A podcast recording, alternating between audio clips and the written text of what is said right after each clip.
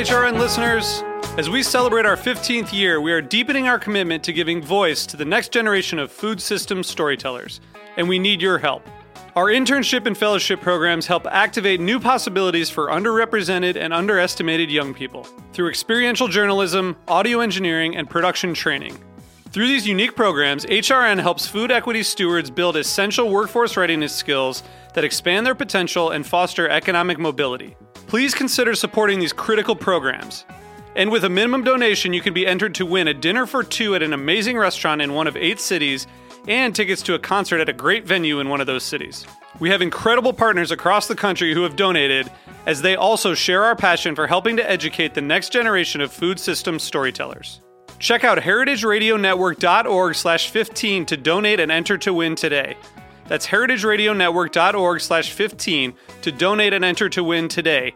And make sure you donate before March 31st. Thank you. Today's program was brought to you by Roth Cheese, a pioneer in the U.S. specialty cheese movement. For more information, visit rothcheese.com.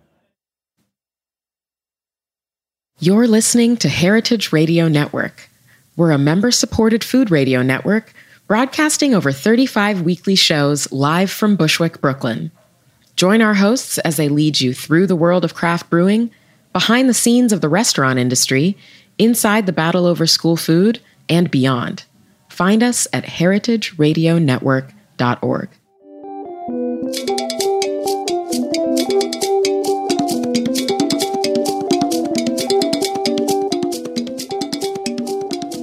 Welcome to Food Without Borders, a show about food, politics, and identity on heritageradionetwork.org.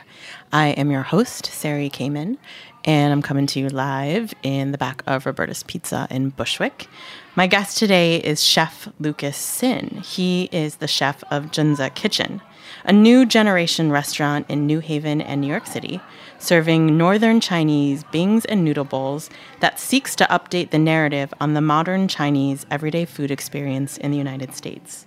Welcome to the show, Lucas. Thanks for having me. Or do you prefer chef? Uh, no, Lucas. No, chef definitely? Lucas. Definitely Lucas. Yeah, okay. I'm too young for that. I agree. Although your profession or your experience at this point Yeah. certainly warrants it. Oh no no no no no. too kind of you. Well, um, regardless, I'm very happy you're here, Mm-hmm. and you are, in fact, a chef. Thank you. I don't think that's a compliment. it's a fact. It takes a while to get used to, to be honest. how long have you? How long has Junzi been open? Uh, has been open for almost three years. Almost Okay. three years. Um, but I've been cooking since I was 16 or so. I think safe to say. Um, You have a very interesting story about your first restaurant. Yeah. Your you opened your first restaurant in Hong Kong, which is where you grew up. Yes, I did. Um, so you opened your first restaurant at the age of 16 in an abandoned newspaper factory. Right. That's crazy sounding. Pretty nuts. Is it as nuts as it nuts. sound? Uh, it was a lot of fun. I remember. Uh, mostly.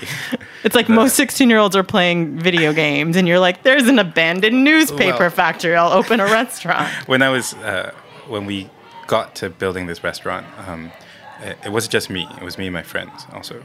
Um, the it was just the last summer. Um, we went to an international school in Hong Kong, so everybody was destined for college elsewhere. Um, most of us in the U.S. or in the U.K. or whatnot. And it got to a point where people were asking, "What, like, what are you going to do with this last summer in Hong Kong?" Um, and then my father told me that, or my father asked, "Oh, Lucas, you like to cook, don't you?" And I said, "Yeah, yeah, I guess I like to cook." Um, and then he said, "Why don't we just try opening a restaurant? Let's just do this this summer." And so uh, we knew somebody who knew somebody in this newspaper factory, and uh, he had a wine cellar and a semi-professional kitchen um, next to his um, little karaoke studio inside of the uh, abandoned newspaper factory. And he said, "Hey, this space is yours. Um, you, you have to pay me this amount of money, like, rent it out, um, but you can cook in this kitchen and serve people." So we um, told a bunch of our teachers about it. We told a bunch of our friends about it, and then they would meet in a certain place in Hong Kong. We'd send a shuttle bus. They'd get on the bus. The bus would come to the factory. They'd unload themselves, and they'd sit down in this wine cellar, and then we'd serve them like 13 courses. Um, we used to call it Hong Kong cuisine. The restaurant was called Bo Zai, um, Bo Zai, which means uh, clay pot kid. um, named after the first dish I ever learned how to make. Clay pot clay kid? pot rice. Yeah. you know how you know how some um, you know like hip hop artists have like you know they they christen themselves with rap names. Yes. Some chefs, you know, Curious Cook or, or, or you know Lucky Peach. Okay, These- so it was your no- it was your chef rapper name. It was like you're 16 years old, right? So you're the clay pot kid. Fair enough. Bo Zai, as in like Bo Zai Fan, clay Uh-huh. pot rice. That's that's a, um, yeah. So and that was our signature dish actually, clay pot rice, pork belly, a little bit of taro, um, Chinese sausage, Chinese liver sausage. It was delicious. It sounds great. I love that your dad was the one who was like the instigator behind all He, this. he um, my father's not a uh, chef, but he, in my opinion, is the best cook like on earth. Um, every morning we would wake up, and he would go to the fridge and he would like put uh, one single pot together of you know everything that was in the fridge, like chicken and vermicelli, and he would like make a stock and all these things, and it'd always be absolutely beautiful. Um, and he always joked that um, when I mean when we get to a certain age, or rather when he gets to a certain age, we should open a restaurant together called Ji Dai Beng, which in Cantonese is an army of brothers. So it's the older brother and the younger brother. Aw. He and I would like run this little like spot together. So he's always wanted to be sort of a chef. So he was like a little somewhere. bit Yeah. living vicariously through Sort you, of. or just I- like I think so. encouraging you Yeah. to pursue his. Yeah. But he's just so Pipe good at his real life job that I don't think he. What's his real life job? Um, he's in tech broadly. Okay. My grandmother was a cook, though. My grandmother, um, not not in the sense of you know, she she wasn't sort of a chef that people um, think of as a Mm-hmm. chef today in the U.S. Especially, she was a cook because that's what she needed to do.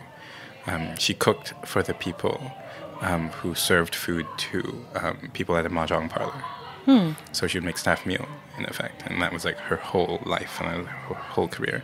And early on, um, when I was in Hong Kong, my grandmother would tell me, "You can do anything," and you're like, "Lucas, go ahead, be good at school and do whatever you'd like, but please don't become a cook."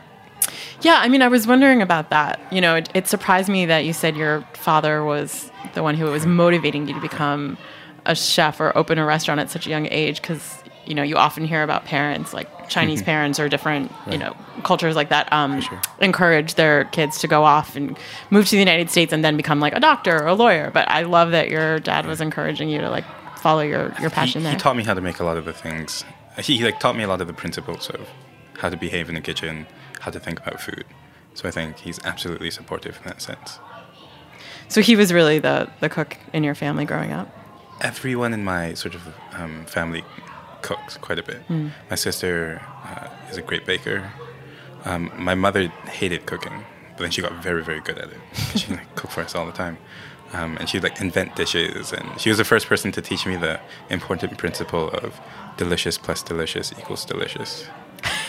Is that a You know, theorem? it, it is. Uh, it's, to be honest, it, um, 90, half the time it's probably not true, um, but when it is true, it's like extra true. Like um, a good example is uh, ketchup fried rice. oh.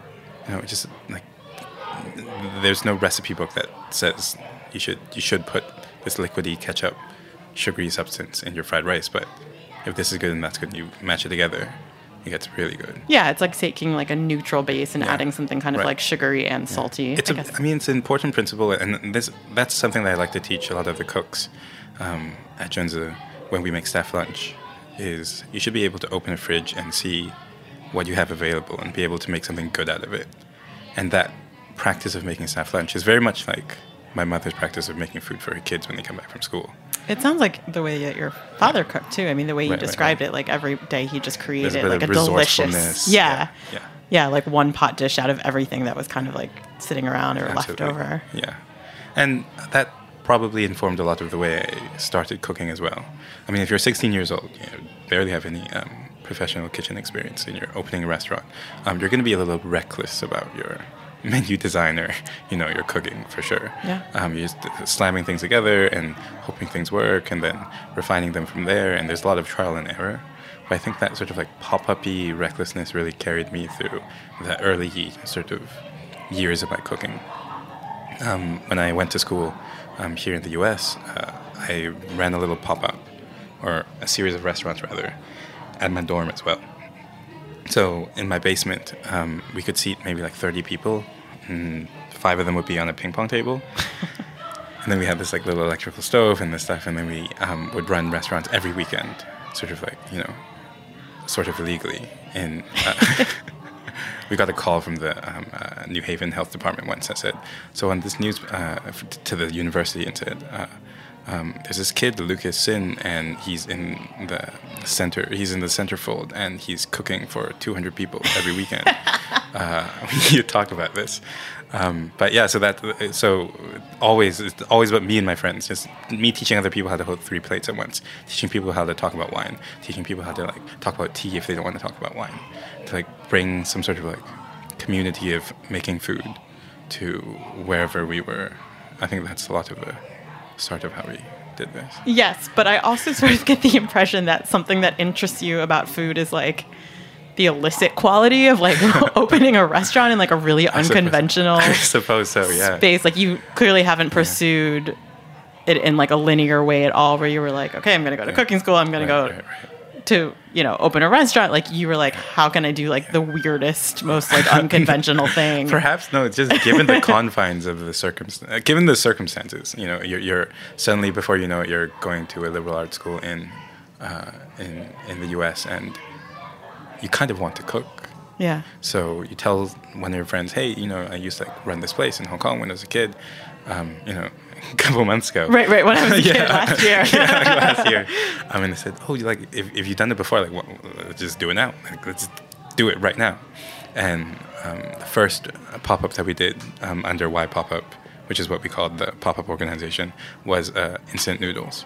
So you could bring your own instant noodles, your favorite brand, and I would make three broths. We'd sous vide a bunch of chicken. So it was we- DIY Yeah, noodles? you would like bring your noodles, and we would like have the Or BYOs, I yeah. BYO, Yeah, yeah, BYO noodles. um, or we could supply them to you, and then for like five bucks a pop, we like build your own bowls, kind of. Which, in a weird way, is what we do at Junzi, right? Right. Yeah. They're not instant noodles, but um, Of course. yeah. But you're no but- longer living in a dorm or yeah, operating out of a dorm. We we started with this instant noodle thing, and then we just started doing, um, you know, like tasting menus um, or cutsy things. We did uh, for a semester. We did menus like the five stages of a relationship, and each of the stages was a course. You know, like the type of stuff a sophomore would do in college. Yeah, but it, again, like it sort of goes back to like you're so conceptual conceptual about the way you plan your restaurants and see them. Like there's something that's just really challenging. I think that maybe appeals to you. Like you don't think about like you think about food and ter- like how you can connect it to like a larger concept that you're working with. I suppose I think so. A lot of um, people want me to. A lot, a lot of po- people want me to have thought more than I did about the things that I've done.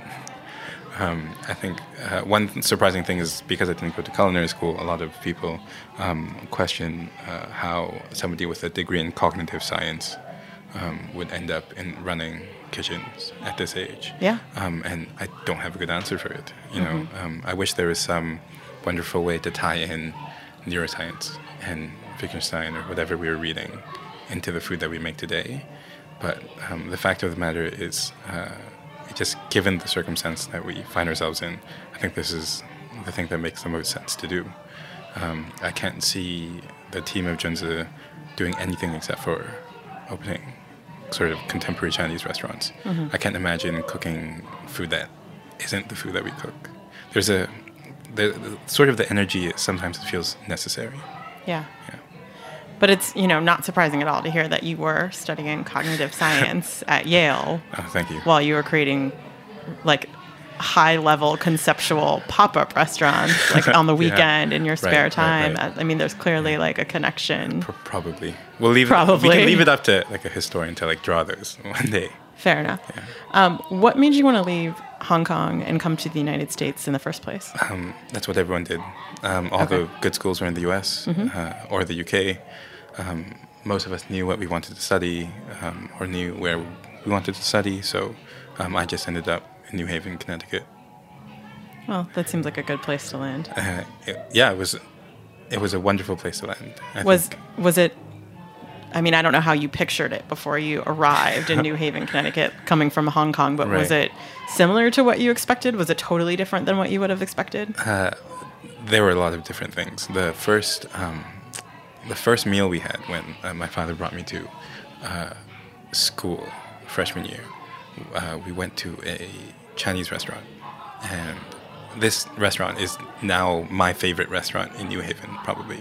But the first time we went, I was so disappointed. I was like, I can't believe I left Hong Kong for this. Yeah. I can't believe I'm never gonna. The first time I cried, actually, freshman year, was on the phone when my dad told me that my favorite fishball noodle restaurant in Hong Kong was closed forever. Oh, like, you'll never go there again. yeah, and then meanwhile, um, the consolation prize is going downstairs to this place, that, the, the first restaurant that I went to after we went to New Haven, and it was just like, oh, this is just not what it's supposed to be. But because it was because it just Americanized wasn't, it was, Chinese uh, food. sort of, yeah. But what I realized at this American Chinese restaurant is that we w- we used to go every weekend, and every time we were hungry, we just go downstairs go to this restaurant, and we became regulars at this restaurant. You know, we met the owners and knew the owners, and they knew who we were, they knew our orders.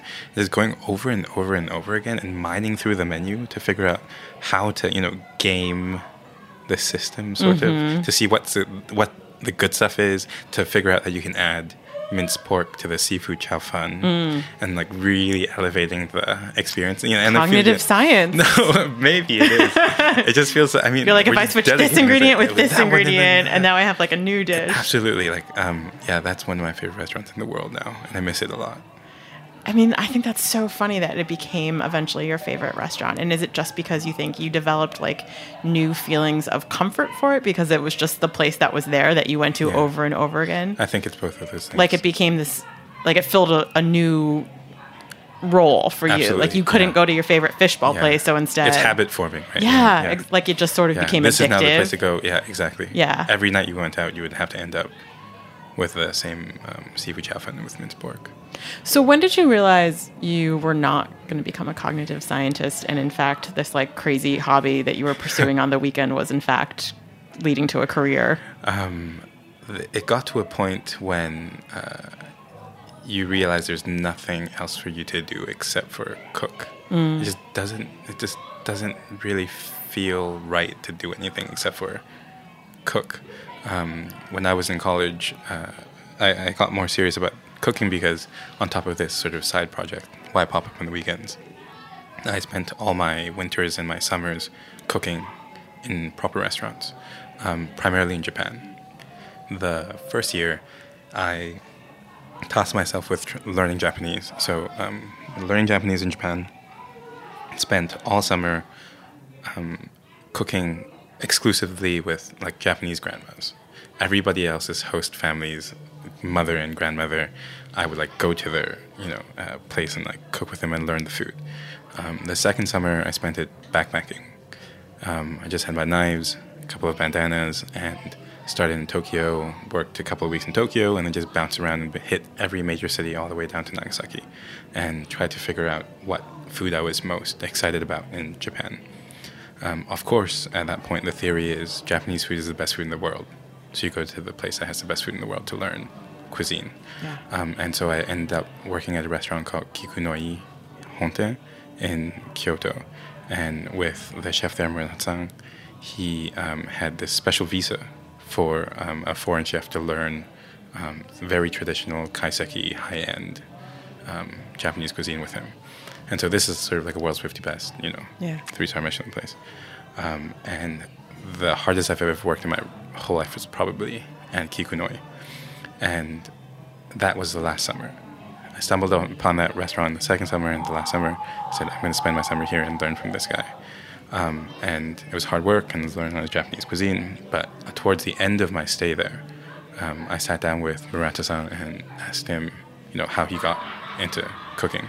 Um, the restaurant was built by his father, but he kind of rebelled and told himself, I'm going to learn the best food in the world, which back in the day was French food. Right. So he went to France. Cooking in France for about a couple months, and he realized, why, like, French food is great, but why don't I think more about the food that you know, I grew up with, that's in my blood? And so he flew back to Japan and started running the restaurant with his father. And that's the moment when I kind of realized, oh, like, here I am in Japan, learning the best food in the world um, perhaps I should begin thinking about Chinese food as well. And so that's when I started making staff meal for a lot of the staff. Um, and uh, we did, we had do side by side comparisons of Japanese mapo tofu and then Chinese mapo tofu. or a Japanese gyoza, and then Chinese dumpling. Right. And then, then I found that there were sort of threads of uh, narrative that you could weave together um, just by cooking Chinese food and telling people about it. Even in the Japanese kitchen, they're making the highest level of Japanese food. So, um, came back um, from Japan that summer and thought to myself, perhaps, perhaps I should get going on this Chinese food thing. Um, and that's when I met everybody else who's, who's on the team for Junzi, and we started building this concept and said, "This is this is probably the way to go. This is what we have to do right now, and we better get going." How much of that motivation, whether it was you know conscious or not at the time, came from you just like maybe really missing the food you grew up with? Some of it, probably some of it. Um, what's curious is um, the food we serve at Junzi is northern Chinese food, um, which is the food that I cook a lot of these days. Um, but I'm from the south, so I had to learn a lot of this food, um, and which is which has been a helpful sort of journey for me too, because it's sort of like I have half of my foot in the door. I know Chinese food. I know some of the principles and how the physics of wok cooking, for example, but I don't know these specific flavors and these specific ingredients. So um, from there, I think I've been able to see from a perspective where a lot of our um, customers and a lot of our guests are, are too. They kind of know Chinese food, but they don't know this type of Chinese food. Um, so it, yeah, it's been a learning process. Because you like the challenge. Yeah, it's, it's yeah, it's it's certainly difficult. It's certainly difficult, and it's really worth um, it's worth talking about. I think it's worth thinking about at a larger scale. Yeah. We're going to take a quick break and then we are going to talk about it more. Awesome. So stay tuned. We're here with Lucas Sin from Junzi Kitchen and we're going to hear from our sponsor and then we'll be back.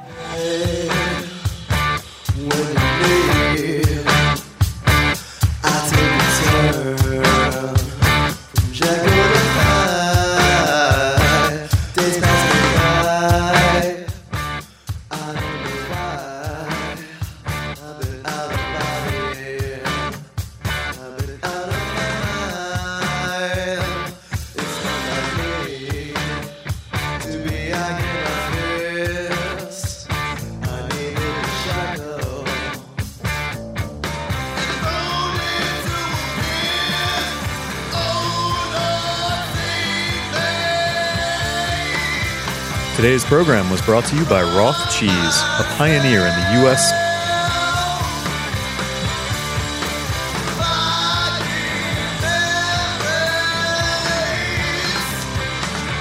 Today's program was brought to you by Roth Cheese, a pioneer in the U.S. specialty cheese movement.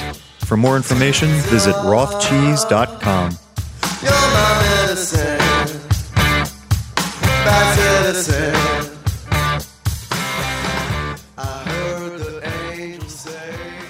Hey, welcome back. You're listening to Food Without Borders on heritageradionetwork.org. I am your host, Sari Kamen, and I am in the studio with Chef Lucas Sin of Junzi Kitchen. Hey, Lucas. What's up? Welcome back. um, so tell us about the mission of Junzi Kitchen. There's the um, me. This is the, the rehearsed answer, and then there's the answer. I think um, that's kind of like Give deep inside of.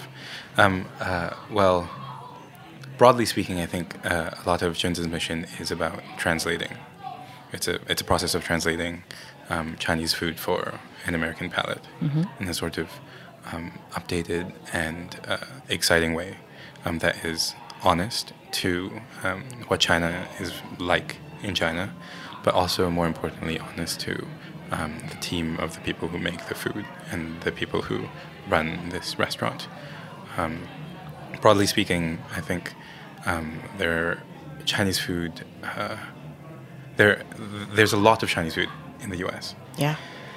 Everybody loves eating Chinese food, it's for the amount of cultural heritage and years of culinary development that China has. Um, not a lot of it has made its way over to the U.S There's not a lot of nuance. there's not a lot of nuance. It's a it's a, it's a wonderful wonderful thing uh, how it came about, right?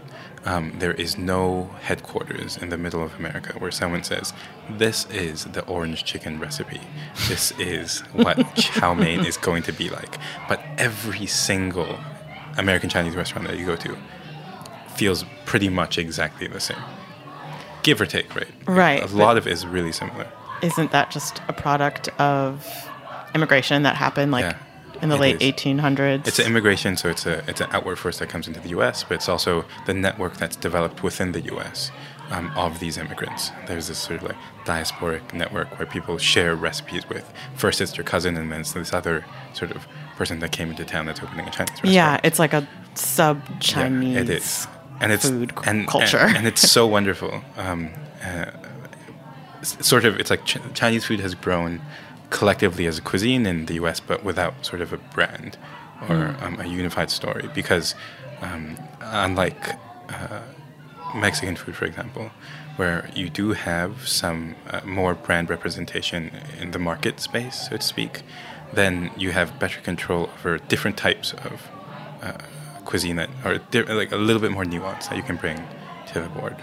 Um, so I think uh, we were just um, I just cooked for um, Cecilia Chiang, who's the queen of Chinese food, and her son Philip, who is the founder of PF Chang's.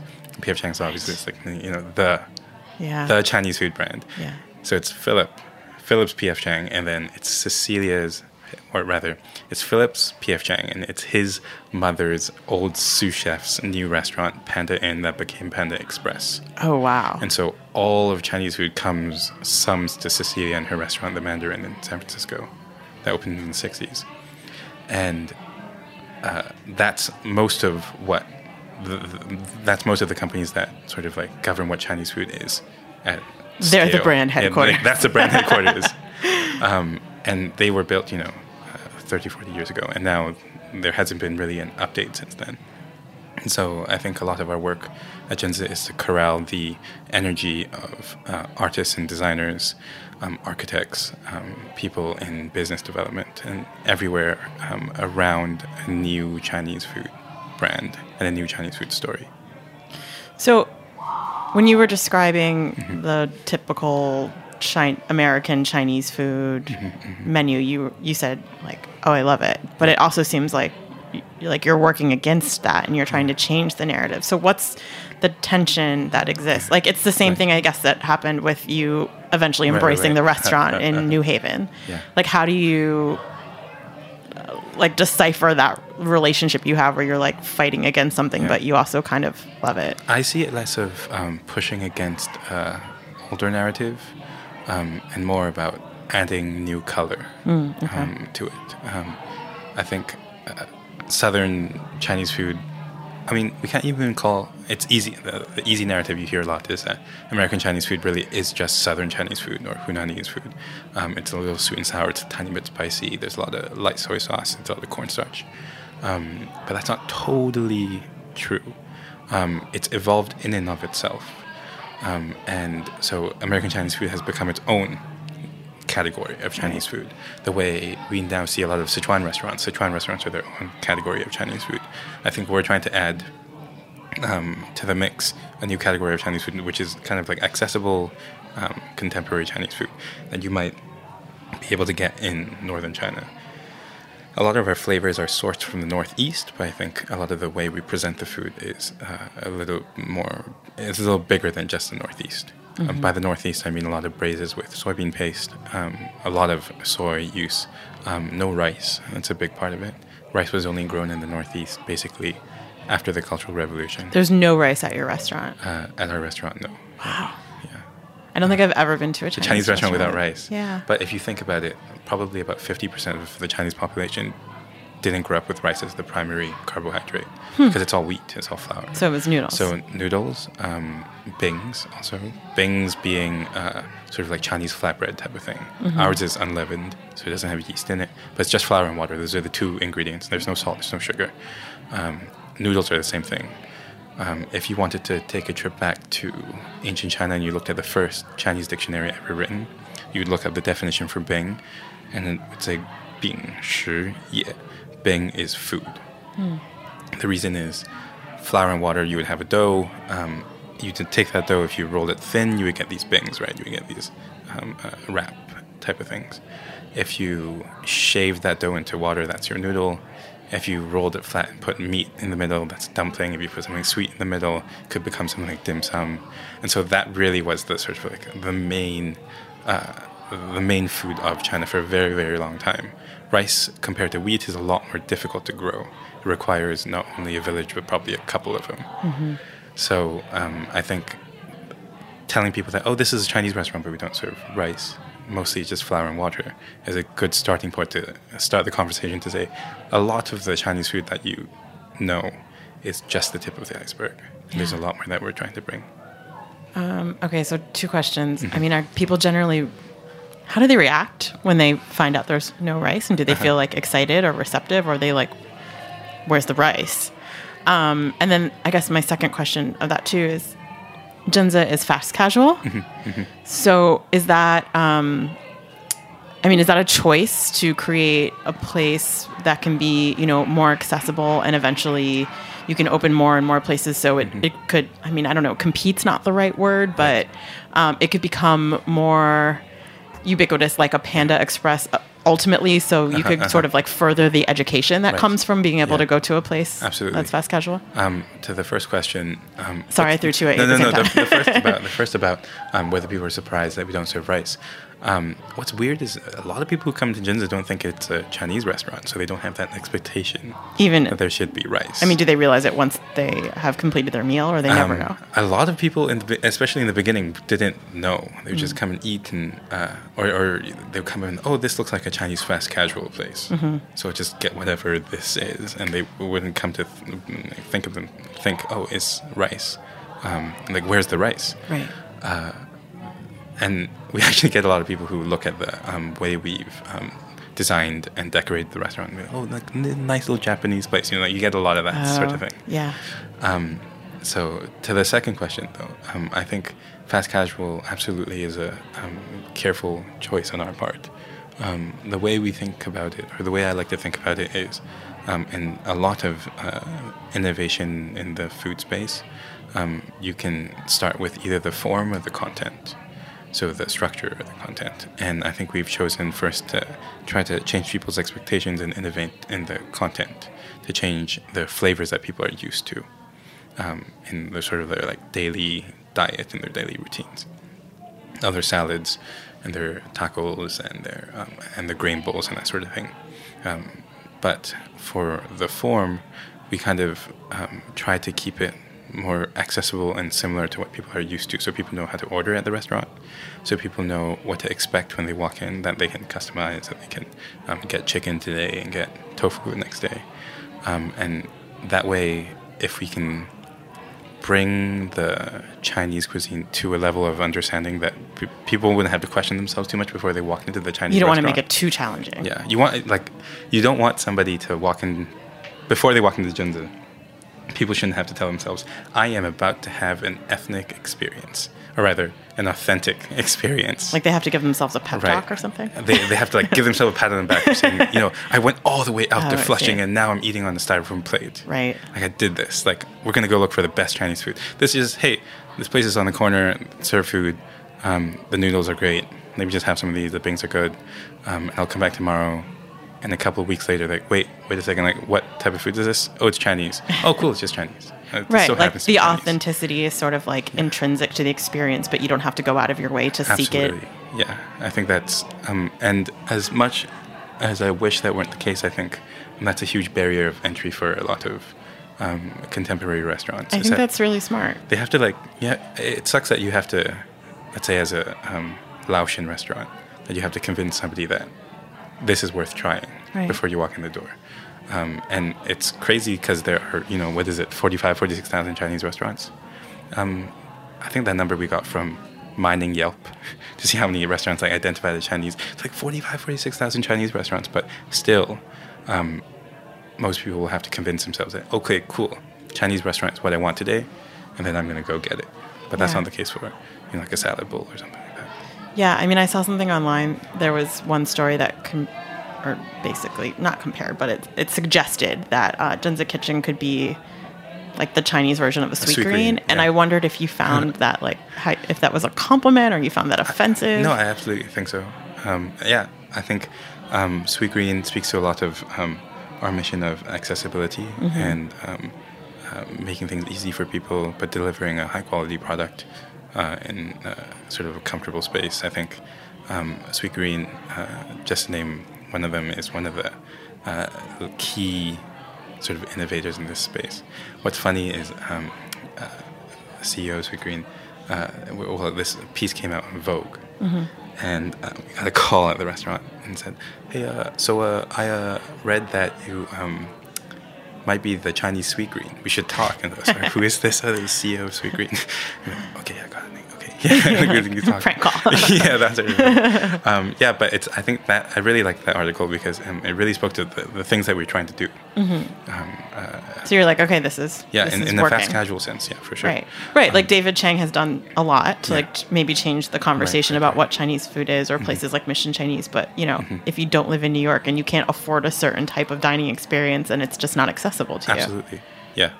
Um, one of the silly things that we like to do at Junzi, though, is we start with the fast casual, but we actually like to build upwards as well um, to uh, formats that are a little bit more refined. Um, I have a little bit of a pet project we call Chef's Table. Um, so once a month, um, we do a tasting menu at the fast casual restaurant during fast casual business hours, and we set the table. People are eating with forks and knives or chopsticks and nice porcelain plates and things. Um, but it's usually a collaboration, either with another chef or another culture, and we look at how Chinese food will interact with said chef or said culture. So recently we did a pretty interesting um, Chinese Dominican dinner that was really fun. We were looking at uh, how Chinese populations or Chinese cooks were cooking for uh, Dominican populations uh, in the DR, in Washington Heights, and um, the the little bit of uh, conversation that there is in China itself. Um, we were comparing and contrasting the techniques and the ingredients, and um, we found some pretty cool dishes um, that you know speak to Chinese Dominican food. Nobody who came to the dinner thought they would be anything interesting about Chinese Dominican food, but I think with a sort of like persistent and thoughtful approach, you always end up with some sort of narrative, and you find something that's really cool that could bring those cultures together. So for these dinners um, at Chef's Table, um, with you know, it's a type of place with wine pairing and coursed food and such. I think that's a really good way for us to start examining other cultures and the way other people cook through the lens of Chinese food. Cognitive science. um, well, that's a great segue to tell us if there's anything like new in the works, Mm-hmm. and also where we can find your restaurants and stay in touch and keep tabs on on Junzi and whatever else is happening with you. Absolutely. Um, we have two restaurants uh, in New York City, um, one in New Haven. Uh, the ones in New York City, the first is on 113 and Broadway by Columbia University, and the second is by NYU at 170 Bleecker, on Bleecker and Sullivan. Um, at both locations, uh, we have a regular menu of bings and noodles, and then at night uh, we run an after-hours program, which is late night. You know, we throw the kind of like healthy, balanced thing at the door, and we do fried chicken and cocktails and that sort of thing. Is that more of like a reservation kind of thing? Uh, no, the after hours is um, come as you, come before you go out. Come after as you come are. out, Come as you are. Okay. Um, and for Chef's Table, um, currently it's semi-secret. Can't believe I Secrets told everybody. um, but uh, if you follow us on Instagram and send us a DM, uh, Junzi Kitchen, or me personally, Lucas.sin, um, I can get you a seat. So slip into Lucas's DMs. Yes, is what he's please. saying.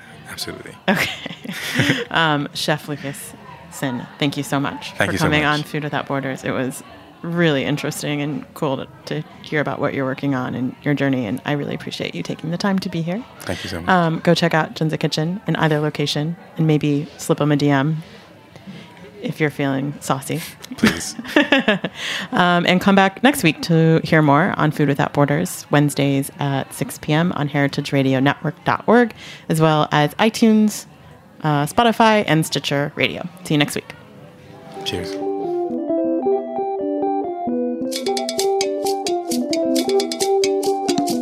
Thanks for listening to Heritage Radio Network, food radio supported by you. For our freshest content and to hear about exclusive events, subscribe to our newsletter. Enter your email at the bottom of our website, heritageradionetwork.org. Connect with us on Facebook, Instagram, and Twitter at heritage underscore radio. Heritage Radio Network is a nonprofit organization driving conversations to make the world a better, fairer, more delicious place. And we couldn't do it without support from listeners like you. Want to be a part of the food world's most innovative community? Rate the shows you like, tell your friends, and please join our community by becoming a member. Just click on the beating heart at the top right of our homepage. Thanks for listening.